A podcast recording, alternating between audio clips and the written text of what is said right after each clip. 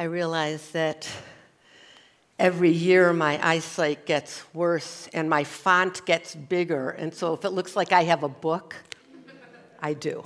There's like three words on every page. David mentioned the women's breakfast, um, and I think it's going to be wonderful. I wanted to read a tiny bit from one of the women who will be sharing as a teaser. She says, I was a really good evangelical Christian until my best friend from high school told me he was gay many, many years after high school ended, that he'd always been gay, that he had never felt safe to tell anyone, not even me, that his mother refused to acknowledge him, that he tried to change, that he went to healing conferences in hopes to be cured and leave straight, that he never went back to church after it didn't work. Wilderness.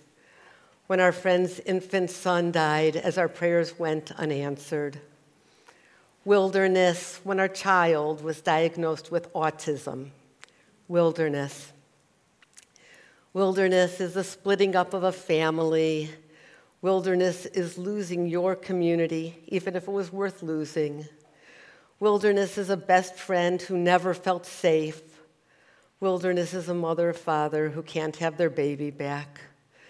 Wilderness is knowing that there are no guarantees for your child's future and still being brought to your knees with the fear of how life will treat them.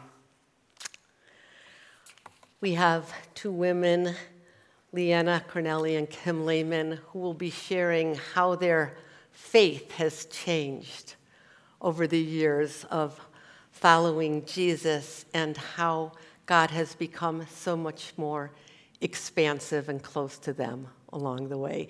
So if you haven't signed up and that sounds like something you might like to be a part of, we'll have table talk, we'll have breakfast, um, and I think it should be wonderful. So join me in prayer. God, help us still our hearts to be present to you this morning. We know that you're always here with us, but it doesn't seem that we're always here with you. But even now, help us to be aware of your presence and your goodness. Amen. Well, this summer was supposed to be relaxing. Tom and I had some trips built in from before COVID. We have kids who live in California that we were hoping to visit. We had ideas for small groups and gatherings that totally jazzed us. It was sometime toward the end of May that my youngest engaged son called to tell me that they were, in fact, getting married at our house on July 16th. Having already had three sons get married, I was used to the hey mom, we're engaged phone call, um, but then it was usually followed by and the wedding is set for a year from now. At least when Tom and I got married, a year of engagement seemed about right to plan a wedding.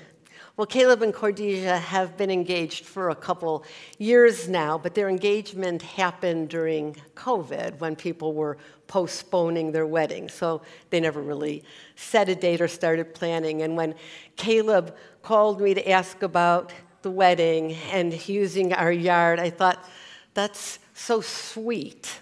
Like, I would love to host a small wedding for my youngest son. Caleb and Deja estimated 35 people, which seemed doable, even if weather um, was bad, we would just move into the house and be a little crowded.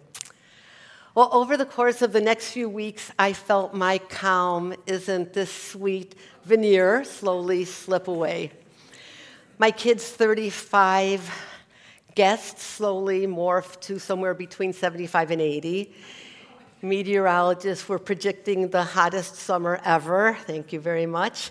And then planning a wedding with them in Colorado Springs and me here and trying not to take over, but still make sure the basics were covered, started feeling stressful. Eight days before the wedding, Caleb called to tell me he had COVID. I wanted to throw up. Four days before the wedding, I was in a staff meeting on Zoom. So I was at my kitchen table. Everybody on our staff was looking at me. I mean, we were all looking at each other. And my text, my phone lit up and said, Deja just tested positive. And I lost my mind. I forgot that I was on computer and that everybody could see me. I can't say every word that came out of my mouth, but it wasn't my best moment. While I'm in the middle of my tirade, just going ballistic, and I still wonder why David wasn't saying, 80, you're on computer. Um, Kaylee calls sobbing, saying, Mom, what does this mean for my wedding. When we finally decided to go ahead, the kids felt fine, and physicians were telling us, listen, there could be a new strain in three months. Anyway, um, we decided to go ahead with it.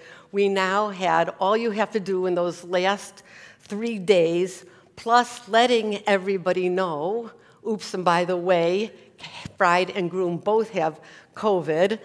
Um, and then I watched as my daughter in law canceled everything that was not actually the outdoor wedding hair appointment, nail appointment, a wedding shower with our relatives that we had planned in a restaurant. Somehow, honestly, by the grace of God and a lot of help from friends, the wedding turned out fantastically. Um, and not just because it's my son's wedding and I'm biased and I probably think anything was fantastic, and not just because I adore Cordesia, but objectively speaking, it was great. The highs that day were in the low 80s, it was breezy. About 55 people actually showed up to celebrate, which I thought was a kind of miracle. Cordesia's mom made the best food ever, and Cordesia walked down with her father, our aisle, and my yard, both masked.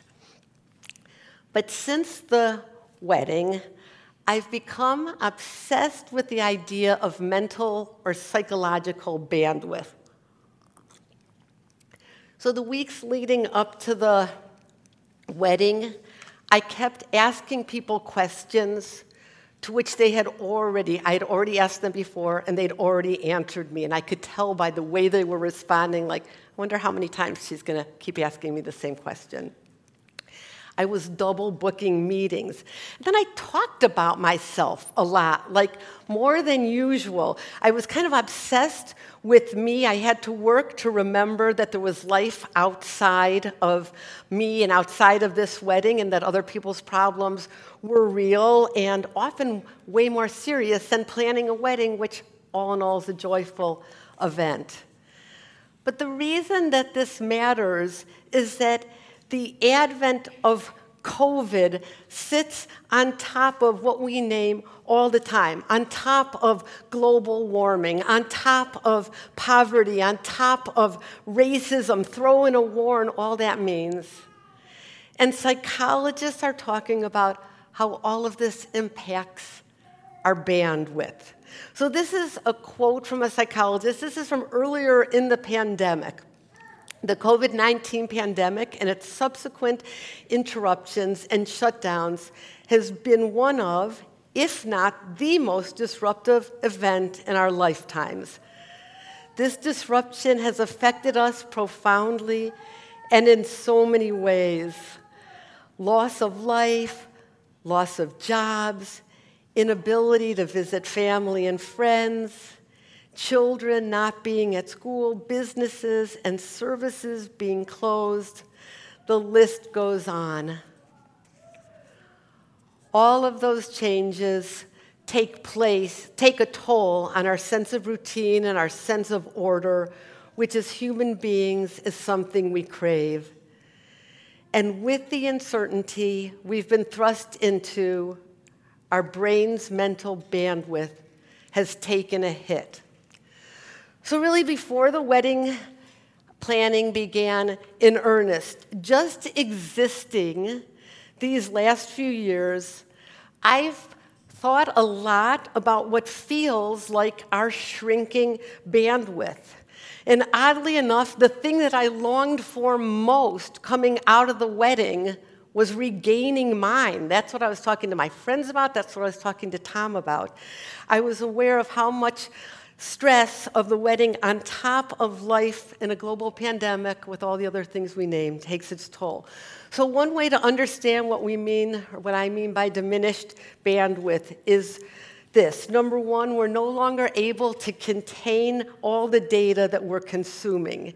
It's like our mind's file cabinets are too full or malfunctioning.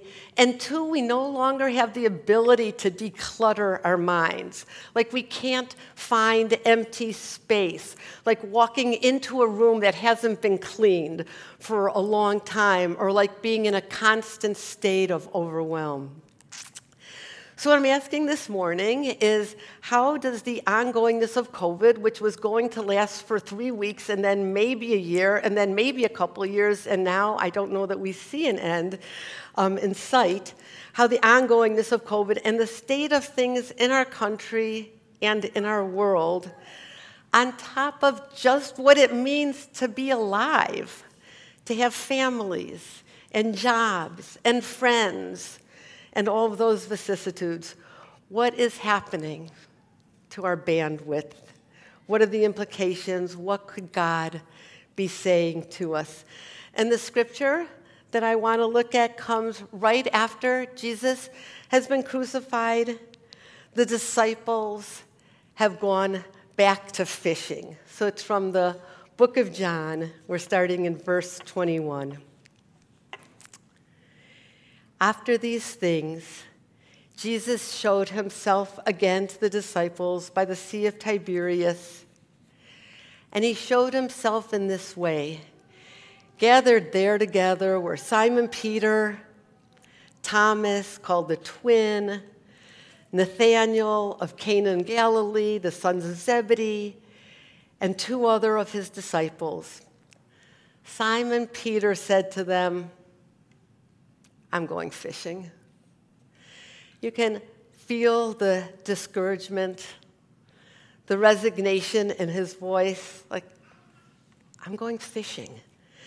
And I picture Peter and the disciples at this moment. By now, they have sustained a period of anxiety, grief, fear, loss. Arguably, their understanding of Jesus as Messiah.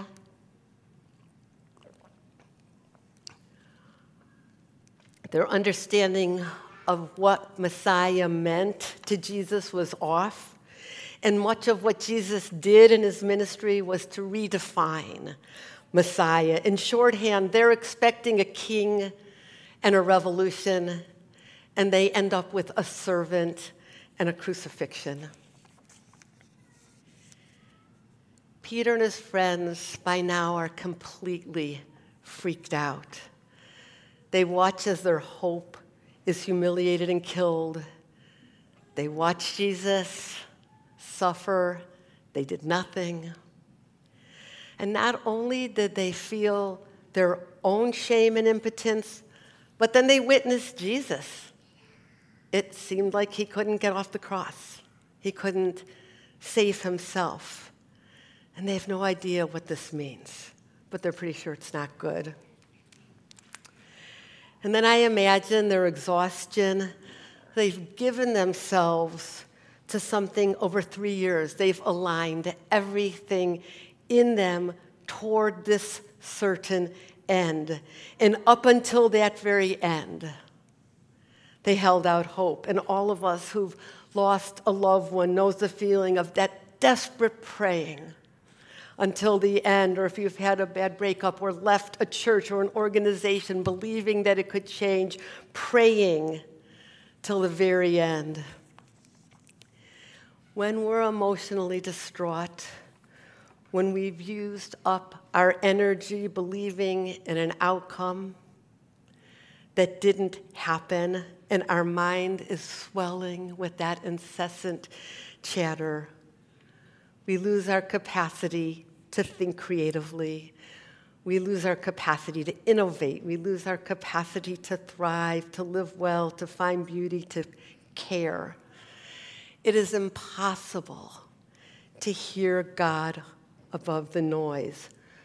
So we do what we know to do.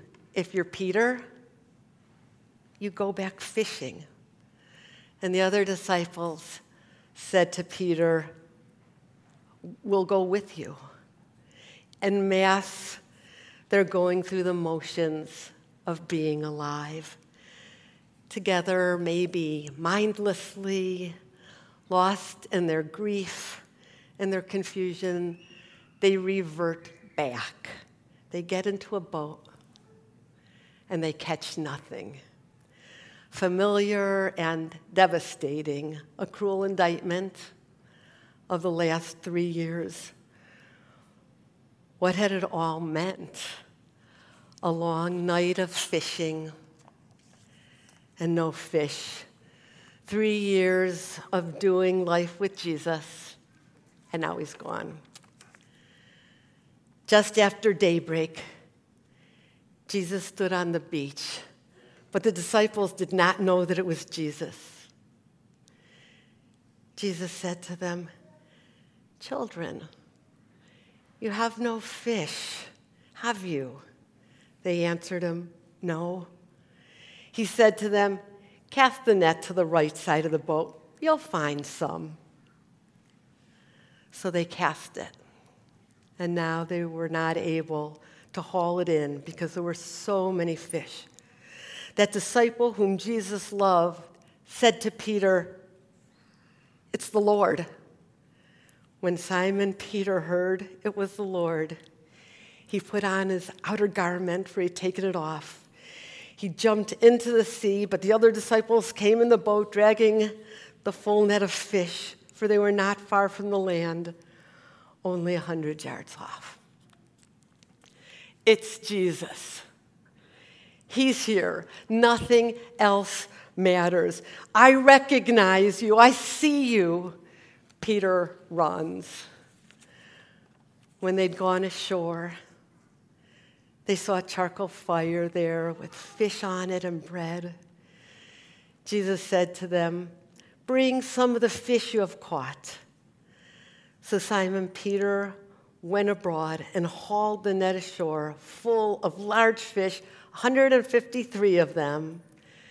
And though there were so many, the net was not torn. Jesus said to them, Come and have breakfast. Now, none of the disciples dared to ask him, Who are you? Because they knew it was the Lord. Jesus came and took the bread and gave it to them, and he did the same with the fish. This was now the third time that Jesus appeared to the disciples after he was raised from the dead. Jesus served each disciple bread and fish. Our God, who said, Let the waters teem with living creatures, our God, who multiplies food to feed the multitude, God, who sees their desolation, God of compassion, meets them right where they're at breaking bread, using the food that they caught, once again, partnering with humanity. God reveals God's self. I'm with you. I love you. Come, eat. So, how does this story speak to us in our prolonged time of stress where many of us struggle on and off with diminished bandwidth. I have five quick suggestions. One is we recognize our finiteness. It's simple. we just realize with all that's happening, it could be impacting us quite a bit. By now, we could have a new normal and not remember exactly what our old normal was. Which leads us to number two take the time to assess where you're at. I felt pretty narcissistic this summer, not even as a criticism. I had just used up my bandwidth on my, uh, myself and on my family. Peter has lost hope, and there's only one thing that he knew how to do there's one thing that he could default to, and that was fish. Where are you?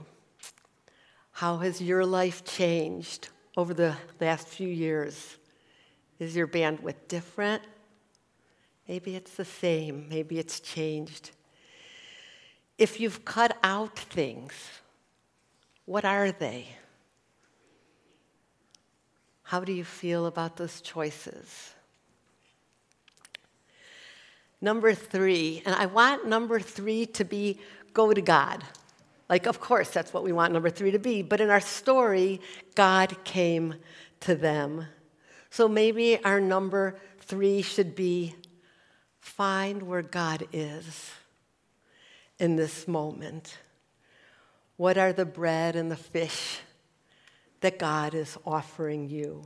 What kindness and mercy is waiting, who has cooked a meal for you recently.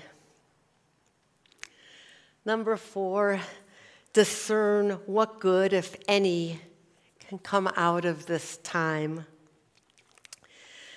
Helping create this wedding for my son, I actually felt like I grew.